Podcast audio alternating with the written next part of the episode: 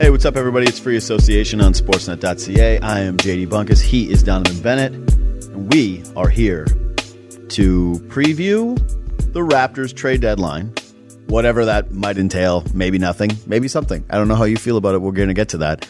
And also, this just in Raptors news. Actually, let me just ask you this Is this news to you, what we're about to say?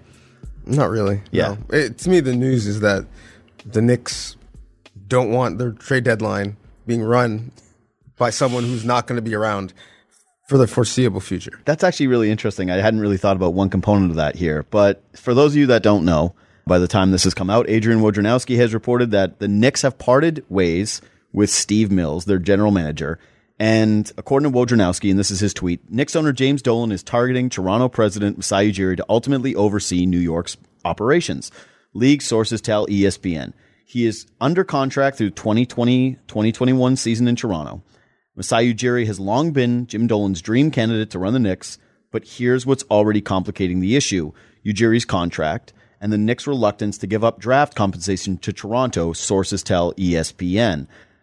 The other tweet that's already come out since then is that Dolan has already had conversations with one possible candidate, and uh, uh, that's obviously not Masai Ujiri. So the first thing is this is just the Knicks classically being the Knicks. They're heading into the trade deadline. There's rumors that maybe there's some teams interested in Julius Randle, and they fire their GM and leave it in the hands of Scott Perry, who will continue in the role.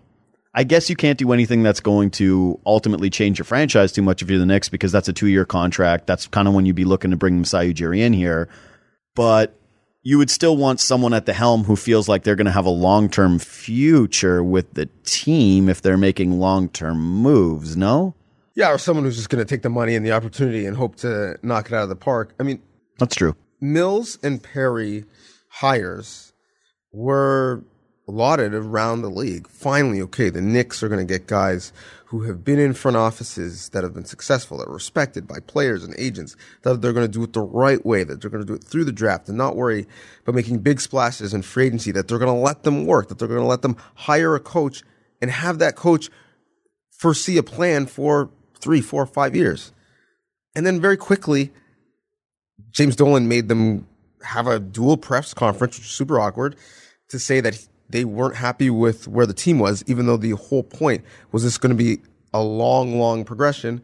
Then they fire the coach. Now they've fired one of the executives. It's just even when James Dolan was trying to do the right thing and have a basketball ops group that worked in isolation and made smart long term decisions for sustained success, he can't help himself. And that's why this is not new news because we've heard Masai and the Knicks rumored for a while. We we talked about would you trade Kristaps Porzingis for Masai?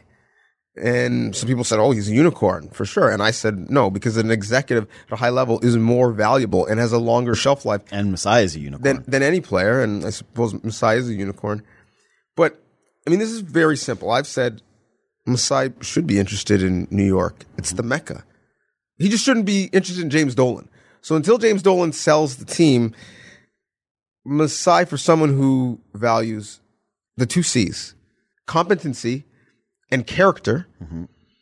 I don't see how he's getting that in the New York situation. To make a real life example, so people can see crystal clear what I mean. Temptation Island. It's an outstanding television show. is it still running? Yeah, oh yeah, yeah. I thought Temptation Island was something that came out when I was like in high school. It did. It's back, and the Okay. season just ended. Make sure you, you watch it on. You're my Rogers on reality Demand. TV go to guy. Like if I need to know about reality TV, you got it that corner. Proud to have the rule. You separate. You go on an island and are tempted by many singles who are there to tempt you, but then periodically at the end of every episode, at the bonfire, get a little iPad. Mm-hmm. You can see what your better or sometimes worse half is up to.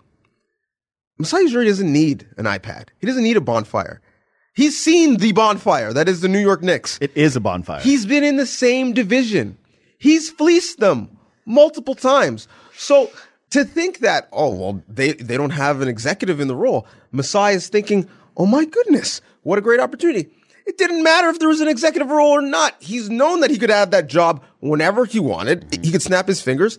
And so ultimately, This is not news. The only news is that it's trending on Twitter, and the only reason is because everyone is following Woj for Woj bombs at this time of year, mm-hmm. and because Raptors fans still with a championship, still with Masai Ujiri saying we will win in Toronto, we will win again in Toronto.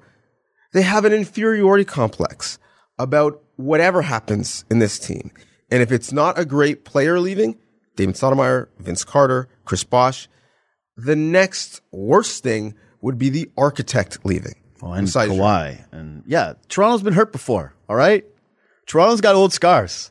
We've been through the relationships on Temptation Island. We're the guy who goes to Temptation Island who's like, I think she's the one. I've been cheated on before, but not this one. I'm sure there's been that guy. And then she pulls out the iPad and it's like, again, because it was like Kawhi. We believed it when it was the helicopter. Not not to get into gender stereotypes, but normally it's the girl who says that. It's the girl who says the guy won't cheat and the guy cheats. No, it's the girl who's been cheated on before and needs to see the guy be trustworthy, and then she sees the guy in the hot tub. Listen, I'm asking the, my number one draft choice in the office for a guy who would pass Temptation Island this question, but has a guy ever not cheated on Temptation Island? Like, I feel like if you're the kind of guy who goes on that show in the first place, you're you're cheating. Like, what are we doing here? They're showing you Temptation Island, and the whole goal.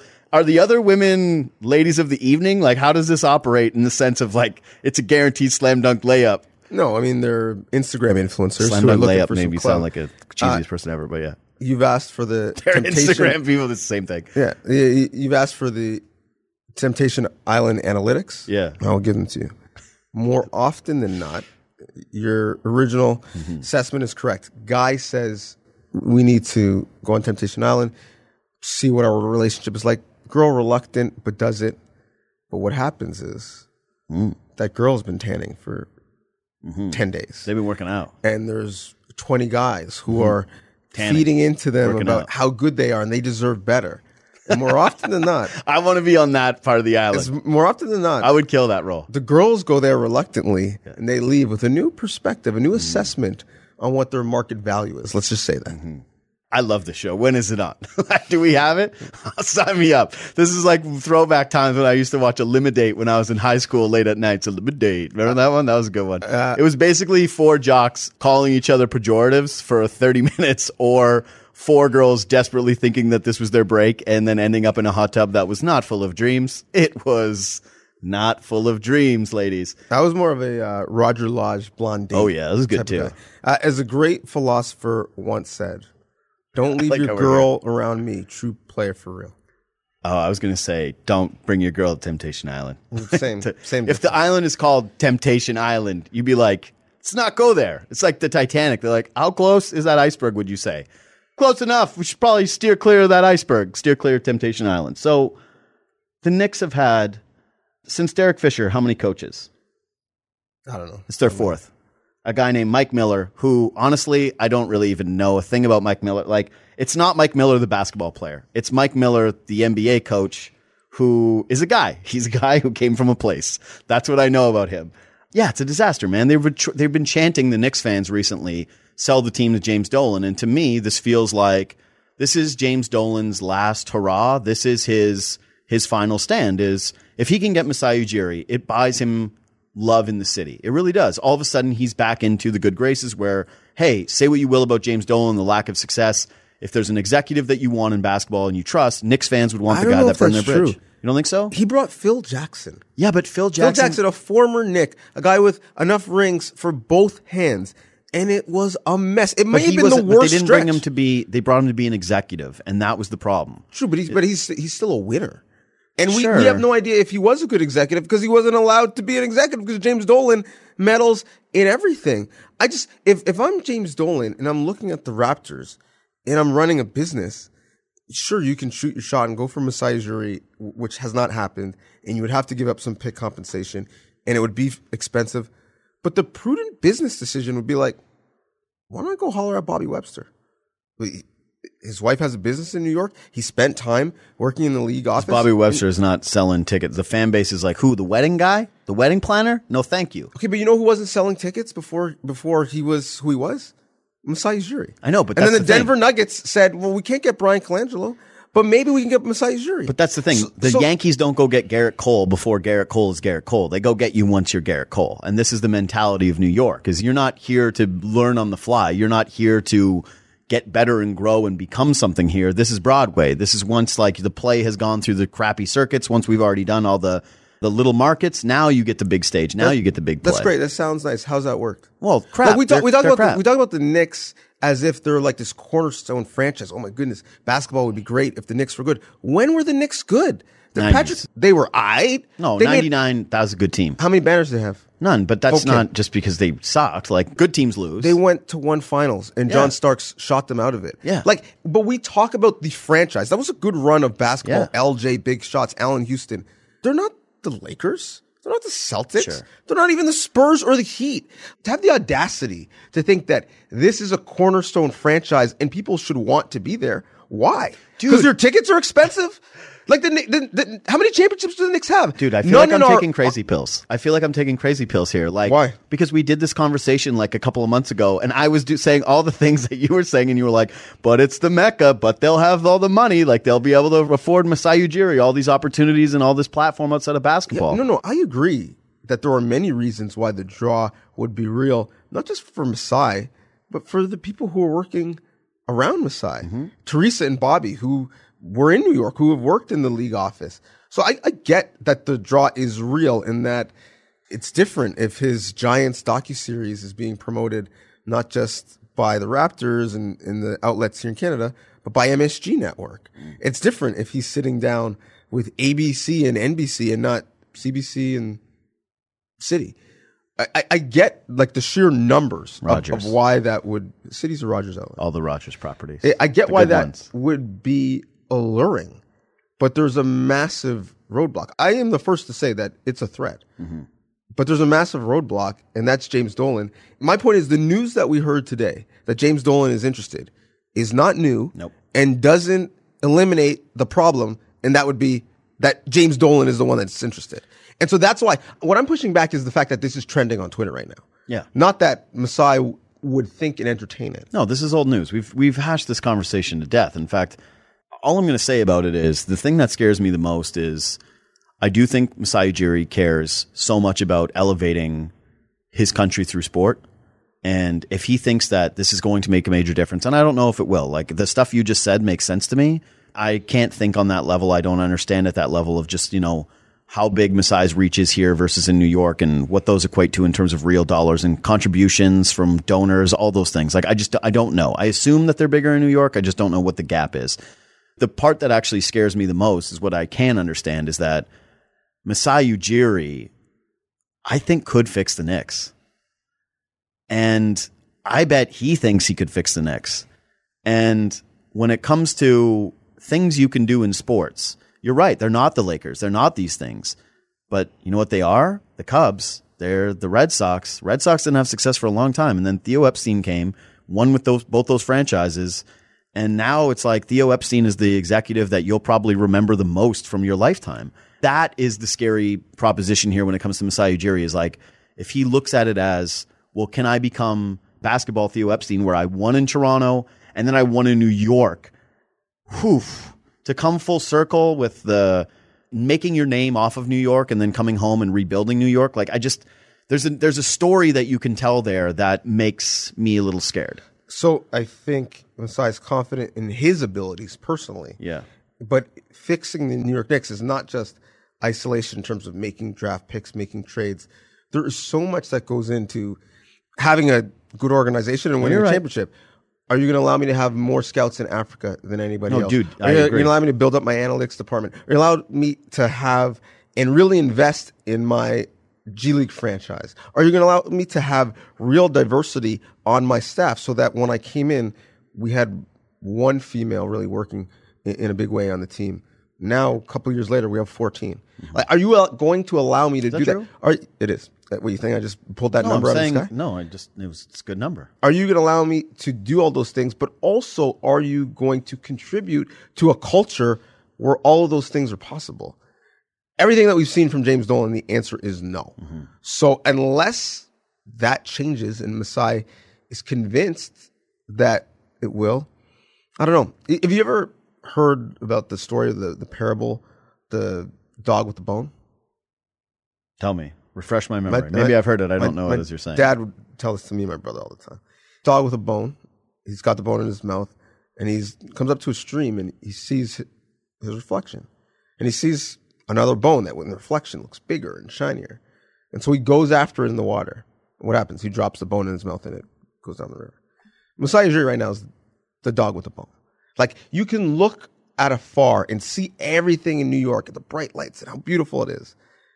But until you walk in that door and really see the lay of the land in this system that you would have to operate with under, I don't know if it's bigger or better. And I think that's why, to this point, he hasn't moved. Now, do I think this is amazing leverage for him? 100%. I don't think there is an executive in sports who has more leverage than Masai Ujiri. Let's just dream up a number. What number could Masai roll across the table to Larry Tannenbaum in a LOI, letter of intent, and say, yeah, that's what I'm going to cost. and, and him saying, no, no, can't do it. Like, what is that number? I don't even know where you start. But whatever it is, I think Tannenbaum's got to go to the board and be like, uh, it's a lot, but what's the other alternative? So I'm talking out of my ass here, but you're right when it comes to his leverage. I can't remember another executive with leverage like this.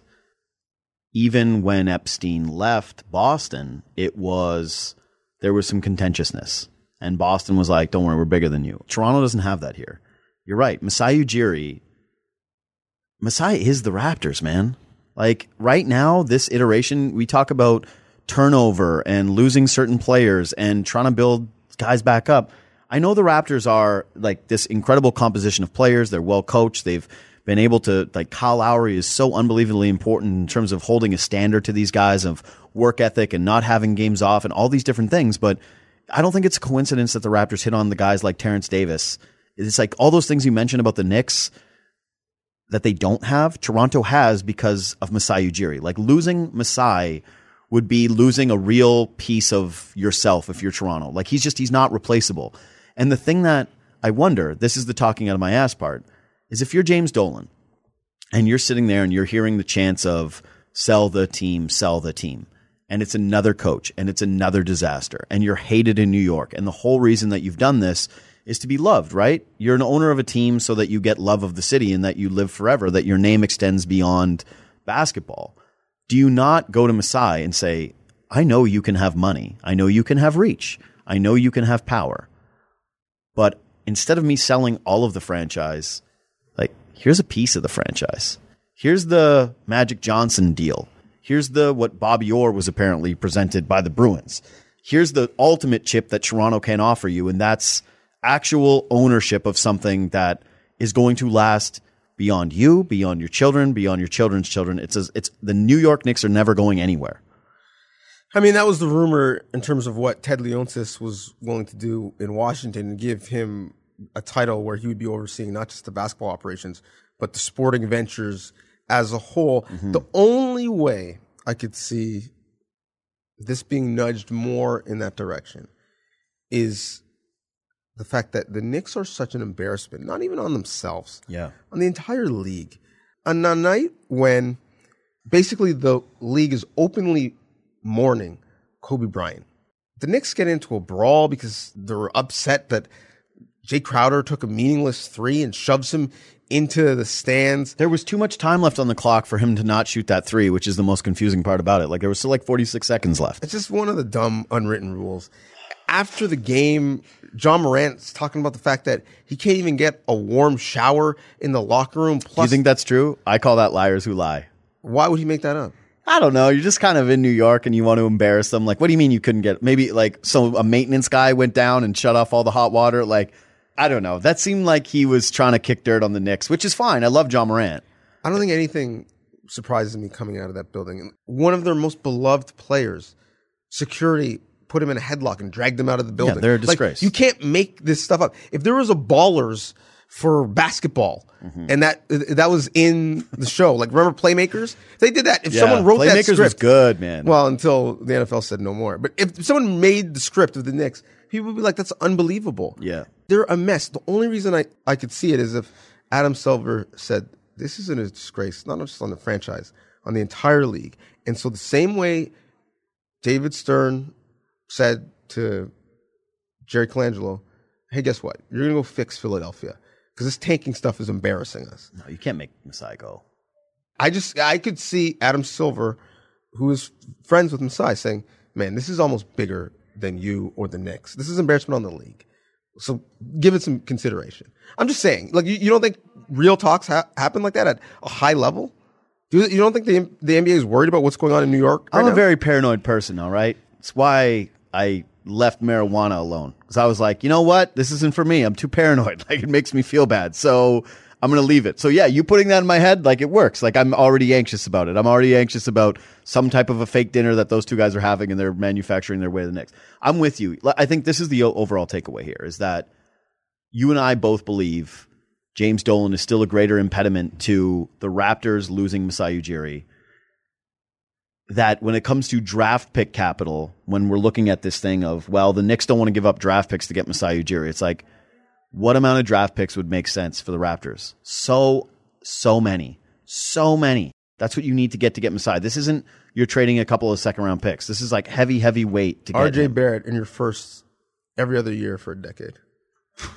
I mean, yeah, I do that deal. I'm doing that deal. Sorry, Masai, you're out the door. This is the Kawhi Leonard deal where it's like, Demar, we love you, man, but like, come on, it's Kawhi. That's what we're getting here with RJ and 10 first round picks. But yeah, that it's a threat. It's scary. It's going to be scary for Raptors fans until it goes away. We have that scar tissue, that Temptation Island. I almost called it Treasure Island.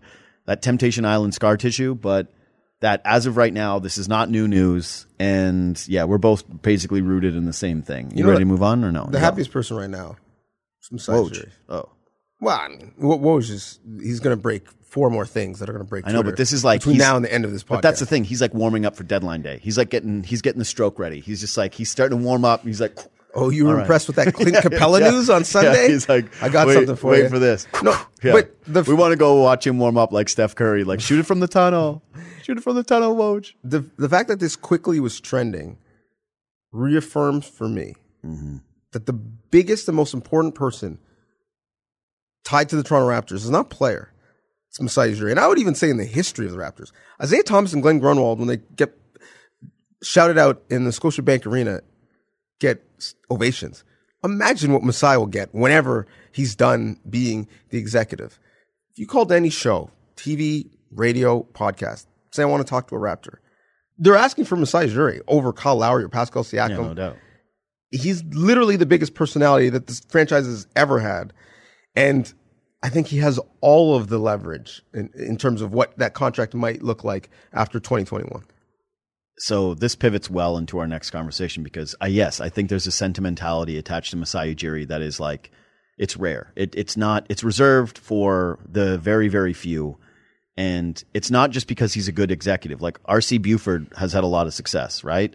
I don't think that he's revered the same way Masai Ujiri is in Toronto. Like it's not hyperbole when I say that I'm proud. Like I'm genuinely proud In to fairness, most people don't know what R.C. Buford looks like. but that's what I'm saying. Like Masai is not just a basketball executive. Like he's he's the prime minister.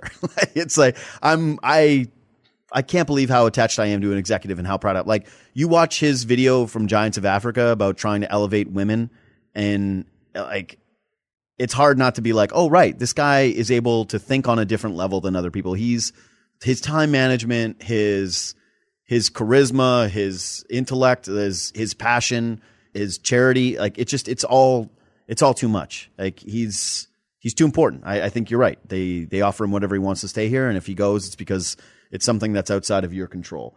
But yeah, Raptors fans are sentimental about Masai Ujiri. The thing about him recently, since the DeMar DeRozan trade, is the idea that he will do anything if it improves the basketball franchise.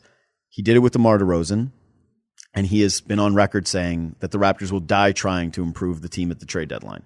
Before we get into mock trades or whether or not we think the Raptors are going to make a trade at the deadline, do you think sentimentality should play a role in how Masai Ujiri perceives his team heading into this deadline? the great philosopher Sam Mitchell once said, zero, zero, zero. Disagree. Listen, I, I'm going to just read some names for you. And so we had a list, I believe it was the top 30 Raptors of all time. Mm-hmm. right? And it was performance, impact on the franchise. If we had a similar list, favorite 30 Raptors of all time, like the most beloved, Everyone on this By the fan the base. list. Matt Thomas is on the list. probably. it's like Rondae Hollis Jefferson, my mom's favorite player, on the list. so the other 16 guys on the list, some of those names, Greivis Vasquez, no question. Lou Williams, Lou, My personal favorite. Patrick Patterson, Pat Pat. No, uh, that's off the list now. At the time, yes. He was loved at the time. Yeah, but now He filled- over. The relationship is shattered. I tried to bring it back together on this very show, and then like two weeks later, he was taking shots at nobody in Toronto making shots during the But finals. you run. It's can't, over. you can't deny that he had people filling Scotiabank theaters. but you can't deny it's over now. No, but I'm saying at the time Yeah. that he left, Okay, sure. people loved him. Hmm. Cory Joseph. Yeah. and you mentioned it, DeMar DeRozan, all would make the list on the most beloved Raptors. Masai said deuces in very different ways mm-hmm. to all of them. And as we look back, right, with some revisionist history, mm-hmm. but if we look back, they were all smart decisions. Maybe Lou Williams is the one guy who you could say, well, he's played really well, well afterwards. But he hasn't played a lick of defense afterwards. And they were trying to, at the time and still are now, carve out a defensive mentality and identity. Mm-hmm. So no, he history has proven that there's no sentimentality from him, and history's proven that he was actually right in having that approach. So I do not think there is any whatsoever. So the difference here is Oh, and actually, I should put JV on that list as well. one was in the pursuit of rings. What are we pursuing right now? No, they have one now. And this team has won championships. And here's what I would say they've earned the right. This is the difference. I don't think that Masai Ujiri should have sentimentality if someone comes to you with this just incredible lights out deal that you have to take because it secures so much of your now or your future. You get a chance to get a superstar, like something that's, you know, pie in the sky stuff. He's not turning that down. But if you're just moderately improving your franchise. If the numbers tell you the analytics, you know, when you go to the NBA trade machine and it says you will add plus one win or minus nine wins when you do this exercise, if it says plus one win and you think that it'll win you one more game, you don't do it. You let these guys ride it out. There's a different connection that this city has to this team that we haven't had. I don't know, maybe I think the 2015 Blue Jays people felt this way about them. Like they felt this way about like Jose Bautista and Edwin and those guys. They left at the right time, but none of these guys are ready to go. Like no one's past their due date. Some guys are still getting better. They haven't had this opportunity to just kind of coalesce as a team over the course of the entire season. Tim and Sid put this out here. Like the Raptors are fifth in the NBA in most man games lost. And you go through these teams, right? So the Warriors, they're 11 and 39 with 224 man games lost. The Wizards, 210. They're 17 and 31. Blazers, 201, 23 and 27. Oh, that's pretty respectable. Raptors, 168 games lost to injury. They're 36 and 14. You have to respect that. You have to care about that. You have to put more emphasis on this kind of a number and this kind of a team than on other ones. I just we'll get to the trade, like the problems with the trade anyway. Like this is all moot. This is kind of like uh this is a really safe position for me to play from because the Raptors are not likely in a position anyways to make a big splashy move just based on their contracts and where their standings are and the market, all these different factors. But I don't think you can trade Serge Ibaka easily. I just don't. I don't think that you can trade like we were going into the season, Kyle Lowry, like the way that they thought were they were going to be callously going to. There's probably a case that Fred VanVleet's value is through the roof. Like you can go get a point guard who's still on a movable salary, who immediately stabilizes your franchise and who's a winner and he's an unrestricted free agent. You don't know what you're going to get for him. And maybe you can upgrade someone who's got a little term or get some, like you just can't do it. You have to let this group play it out based on what they've done for you. Like you tell athletes all the time, you got to go out and earn it. The Raptors have earned it. Like they've earned the benefit of the doubt here that a minor move or a risky move is just, it's not something Masai Ujiri can do. Sentimentality here matters. Well, I mean, I think you're making a false equivalency because I don't think you make any move to improve by one game. I think every move is to eventually get you to the point. Five games. Maybe not now, but closer to a championship. I think that it's the goal. If not, what are you doing? And, and I think But if that's the case, then they should sell. Because it's a seller's it's a seller's market right now. And they have all these guys on expiring deals. Like you have Fred Van Vliet, Marc Gasol, Even Kyle Lowry would probably be super attractive still to a team like the Heat. You have Serge Ibaka, all these expiring contracts. You could easily move. Like Clint Capela's in the news right now for the Boston Celtics. What do you think that the Raptors could be able to acquire if they said, "Hey, Celtics, you know Capella, like screw it, Marc Gasol. Hey, Clippers, put some contracts together, get the Harkless contract, and get another one. And and you want Marc Gasol, like he's on the table. What will you be able to give us? They're a bad example because they don't have any first round picks, but I'm just saying it could technically get you closer to assets to win a championship than maybe what you have with this current team. So I don't disagree, but I, I feel like they're in the position where what are you getting for Ibaka or Gasol? Late max a late first round pick. I mean, they've been able to get guys in the second round and make them players. Get guys that are free agents and make them players. We'll see what happens to Matt Thomas, but get guys from Europe. So you so you're low pick capital. We have a roster full of guys that we can't find minutes for. I'm not taking back another pick. And historically, the situation was, oh my goodness, expiring contract. You better get something for that mm-hmm. before it leaves. That's the baseball mentality that became the basketball mentality. That's not the case for the Raptors because you get one thing, you get money off your books, which is coveted right now, specifically from contenders. But the other thing you get is if you're the Raptors, who's to say even if Marc Gasol or Serge Ibaka go to free agency and are unrestricted, that you can't re-sign them for a third of what they're making right now?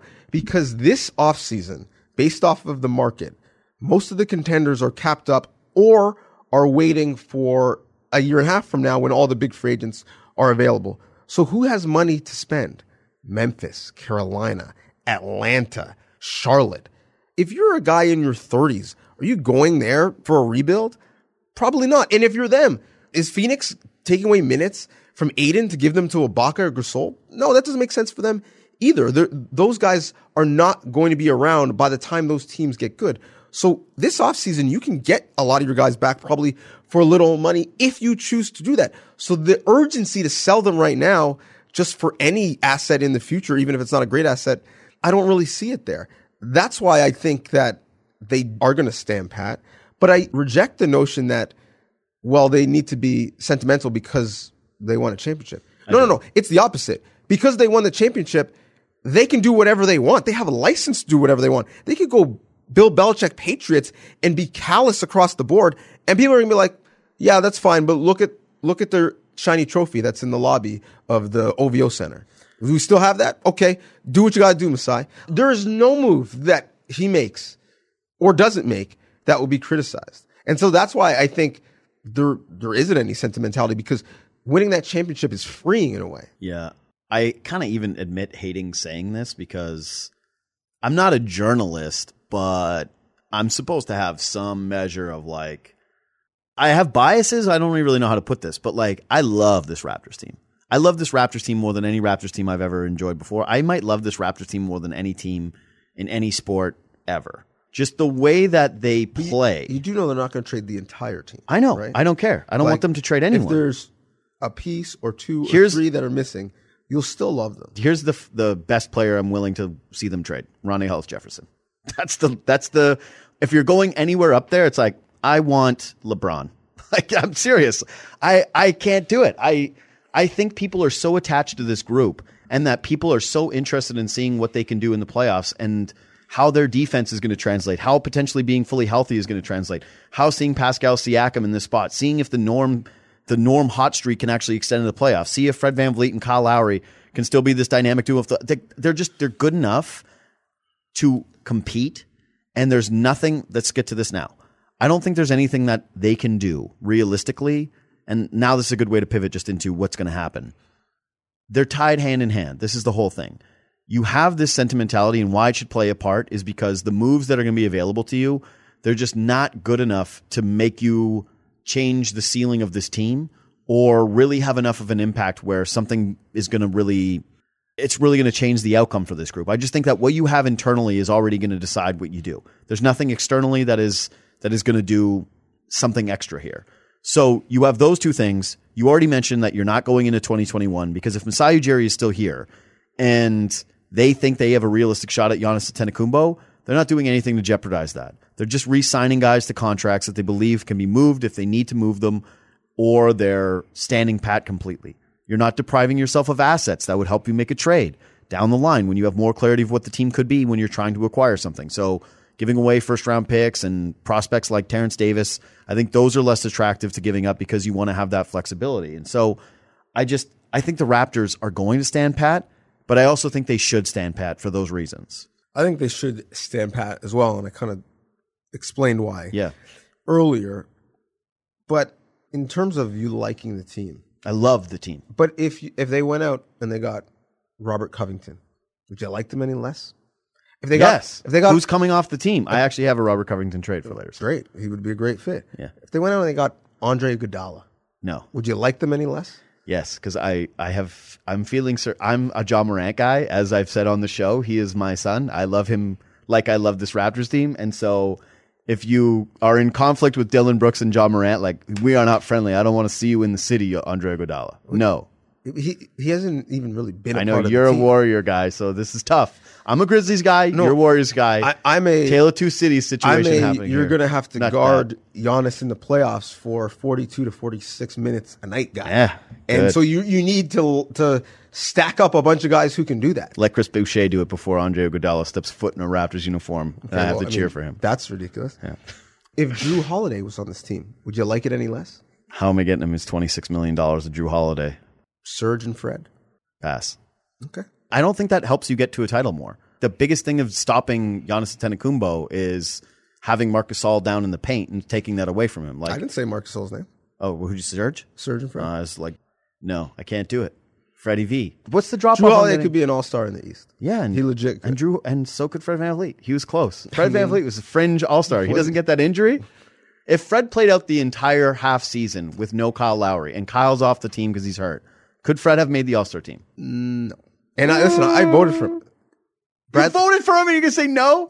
I voted for him because I like him. Oh, Uh, you vote. I, I I love how I thought in my brain like you had an NBA All Star vote, like it was a Hall of Fame vote. When you're just saying you No. went online and voted for. Yes, VanVleet. correct. In my brain, I'm like, you have a vote for the All Star game. That's No. so impressive. JD God, I'm stupid. Bradley Beal, Yeah. who is putting up ridiculous numbers, Yeah, loser town. and his wife will let you know about it.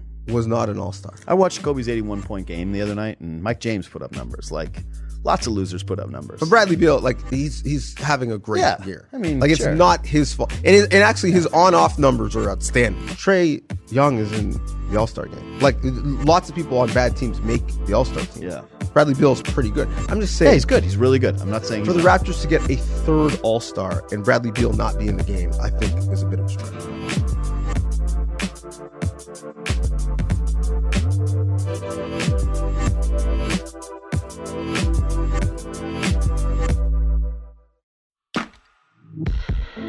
So we've got some new things for you this NBA season.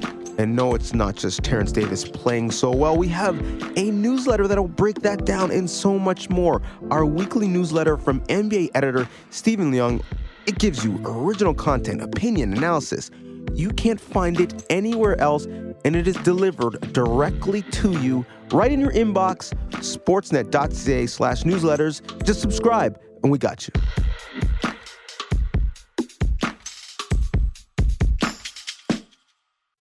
we're really lockstep today, which is very yeah, we're very lockstep. Scared that Masai could leave for the same reasons, but also think it's not going to happen because of James Dolan.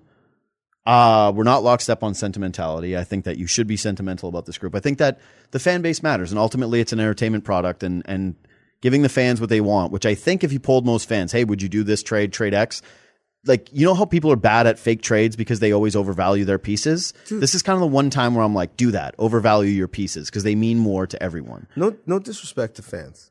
Fans are dumb. Yeah, They are. I, I'm one. Do you do you know how many hateful messages I got after the Kawhi trade when I said it doesn't matter if he leaves, this is a good trade, mm-hmm. and people were so mad because DeRozan had the loyalty tattoo and because Kawhi was hurt at the time. Mm-hmm. You can't base anything off of what fans want to do. Mm-hmm. I think we've learned I'm saying this is different. I think we've learned in the last couple years that a popular vote is not the best way to decide things. Mm, I'm, I don't know what you mean. Okay, I, I'm just saying if it Everything seems fine. If it were up to the fans, Matt Bonner would still be on the team today. I mean, who doesn't need some spacing? You don't think Matt Bonner could knock it down still? How much better of a shooter is Matt Thomas today than Matt Bonner? Much better. Probably. I just needed to throw it out there. I would like to do some fake trades with you before we go. I've prepared a couple, and this is in direct contrast to the things that I've already said in terms of what I think they should do at the trade deadline. I just want a who says no and or no, maybe, yes. Let me sleep on it. So, according to Brad, Brad Townsend, the Mavs are kicking tires on Rondae Hollis Jefferson. They want a wing player. They Lost want Powell. they lost Powell. They need a guy who can step in, play defense, play that small ball role, give them some energy. Hollis Jefferson is expiring contract. He's as high as I'm willing to go up. This is my most cowardly trade, and it's also still an overvaluation. The Toronto Raptors trade Rondae Hollis Jefferson and a second round pick for Jalen Brunson. So like, President's Choice version of Fred VanVleet. Like, what? Why? I love Jalen Brunson. Well, here's why. So Kyle is happy that he has a Villanova guy. Like, wh- Yeah. what? What was here's the point here's why. We've seen before that the Raptors it gives you a little bit of flexibility when it comes to your ball handlers. Like now you have a guy who can play in your second unit if you start Fred and Kyle who can step in, give you good minutes, who's a great crunch time player, who still plays crunch time for the Mavericks all the time. He's really good. I think the Mavericks actually say no to this.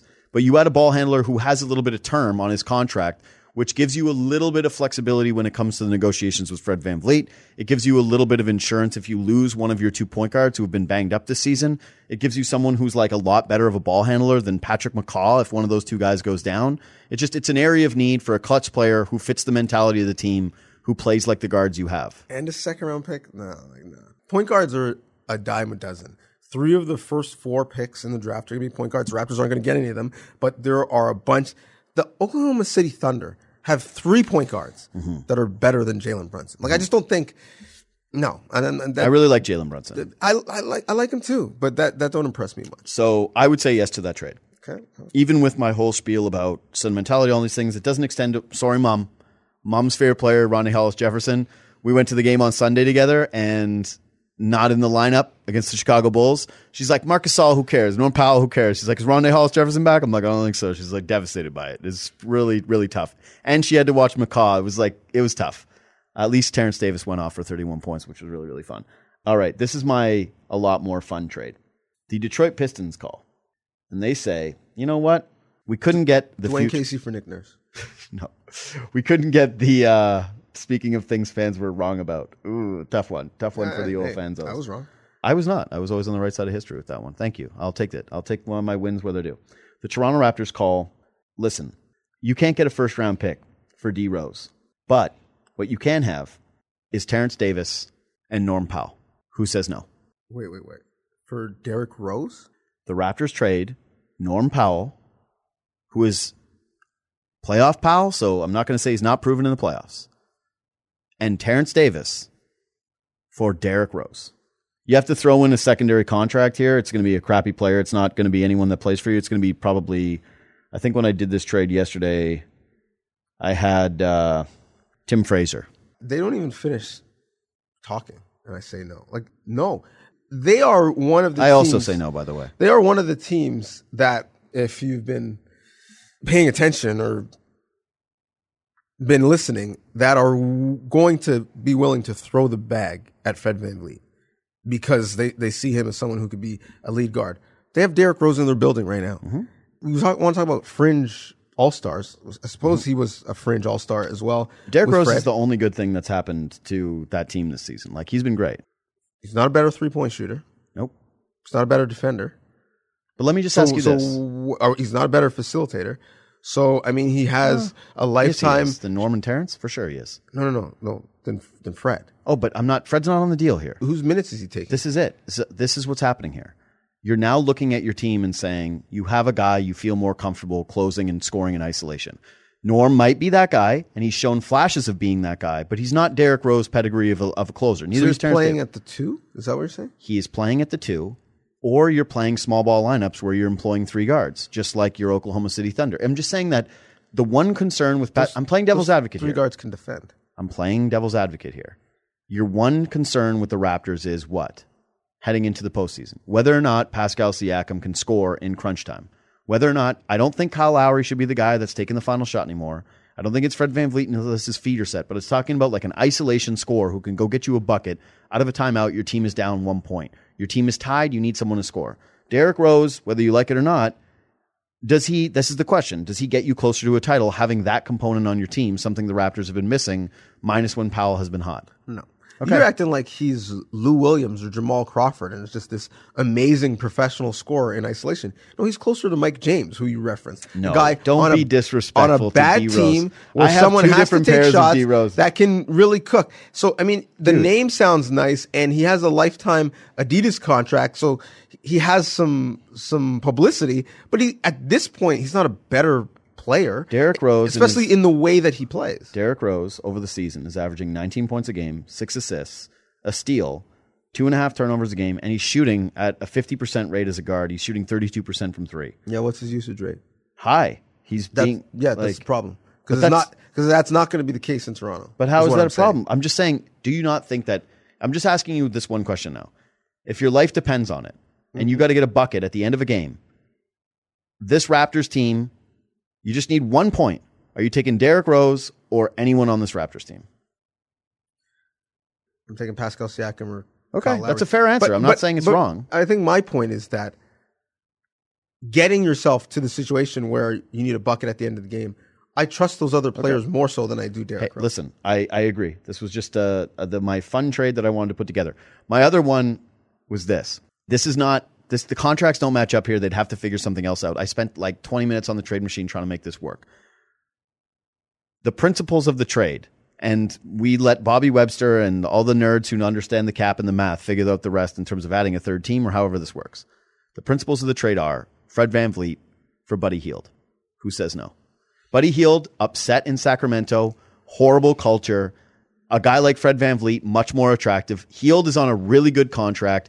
He's a shooter.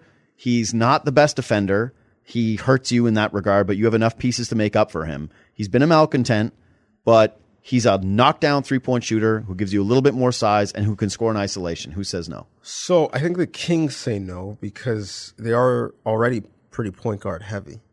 Yep, they have they have De'Aaron Fox, but can you move De'Aaron? I, you're right, but can Why, you? why would you? mo- No, De'Aaron no, Fox sorry. I was going to say no. I was going to say, can you move Fred VanVleet to the two like he basically plays with the Raptors? Isn't that what, what Cory Joseph is doing? Yeah, but uh, that, you're not changing your franchise because of Cory Joseph as your backup. In They Nezra. just gave him money this offseason. so move him to the bench. I guess it's just the way they've constructed their team. It doesn't seem like that would be the logical move to take a player at a position of need, mm-hmm. remove him to add a player at a position of theoretical strength, if not by skill, but certainly by numbers.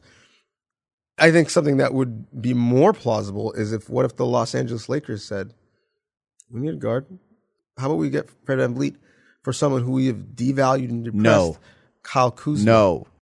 No. No. No. Like no. Kyle Kuzma. No, no, no. Kyle Kuzma's trying to get on Temptation Island. Okay, like that's what his life goal is. It's like that's where he wants to be. Temptation Island. He doesn't want to be wearing rings. He's like, uh, how do I get on Temptation Island? When we start filming Yeah. Temptation Island Canada in, in PEI, Yeah, exactly. Kyle, you could be No, there. Kyle's. I- yeah. I- I will see- He's like, can I be Bachelor Canada? Th- there is a now short but legit history. Mm-hmm. D'Angelo Russell, Julius Randle, Brandon Ingram, Oh, of guys who've left the Lakers and been better. who have left the Lakers. I don't know if Ball's better. Ball stock is the same. He's not. He's not worse. They're, put it Yeah, this way: 'cause he couldn't they're, be. They're, they're willing to part from Jrue Holiday. Yeah. So they think he's better. Yeah. Who have left the Lakers and with I feel no way about Lonzo real situations and real opportunity have revitalized their careers. And the, the guy who they valued internally more than any of those guys, because they wouldn't put him in a deal, is Kuzma. Yep. And now Big the mistake. situations have changed. But could Kuzma in a different situation, you have a guy who can shoot threes, is, is a he can go from a three four, still young, athletic, on a pretty good contract as of right now. Mm-hmm. Could that be someone where, you, oh man, in the right situation, he takes a step or two? This is a guy who's on Team USA. Yeah, So I'm just not moving Fred VanVleet for him. That's all. It's just here's here's my problem with the But you, Kuzma but you may lose Fred VanVleet anyways. Yeah, I know. Okay. If you find that out, maybe you're trying to trade him. I just think you could get more back. Here's my problem with Kuzma. Is like, where's he playing? It's the Lakers' problem. It's like you're starting your bigs. Like one of your bigs is closing. You're not playing Siakam at the five. Siakam's playing the four, and he's not a, he's not a three. Like he needs. I, I'm not certain he's not a three. I mean, the Lakers have kind of tried to make him a three, and he's not a three. So I just, I, I don't see it. I don't see the fit. I just feel like he comes off and he ends up being a bench scorer. It's like you're trading a starter in Fred VanVleet, a guy who's just this incredible defensive guy who can knock down a huge shot for you, who's proven it in the past, who your team loves, who fits with the composition of the group. I, know that you're only throwing as a hypothetical, and you don't. You're saying no to that deal as well, right? I think I'm just saying I'm taking all of the principles that you Yep. had in the Buddy Hield deal, and I don't think it makes sense for the Kings. But if you had the same logic, you could shift it and do it with the Lakers, and I think that would make sense because they're a team that's desperate for a point guard, specifically a point guard who doesn't necessarily need the ball, is comfortable with it, can catch and shoot, but will defend. I mean, Fred Van Vliet. No, but Fred VanVleet does that on every team. The problem is, is that- that, that's why the Lakers would be interested. I know, but- he would be their Derek Fisher. But who's the Raptors point? Who's the Raptors' other guard now? McCaw.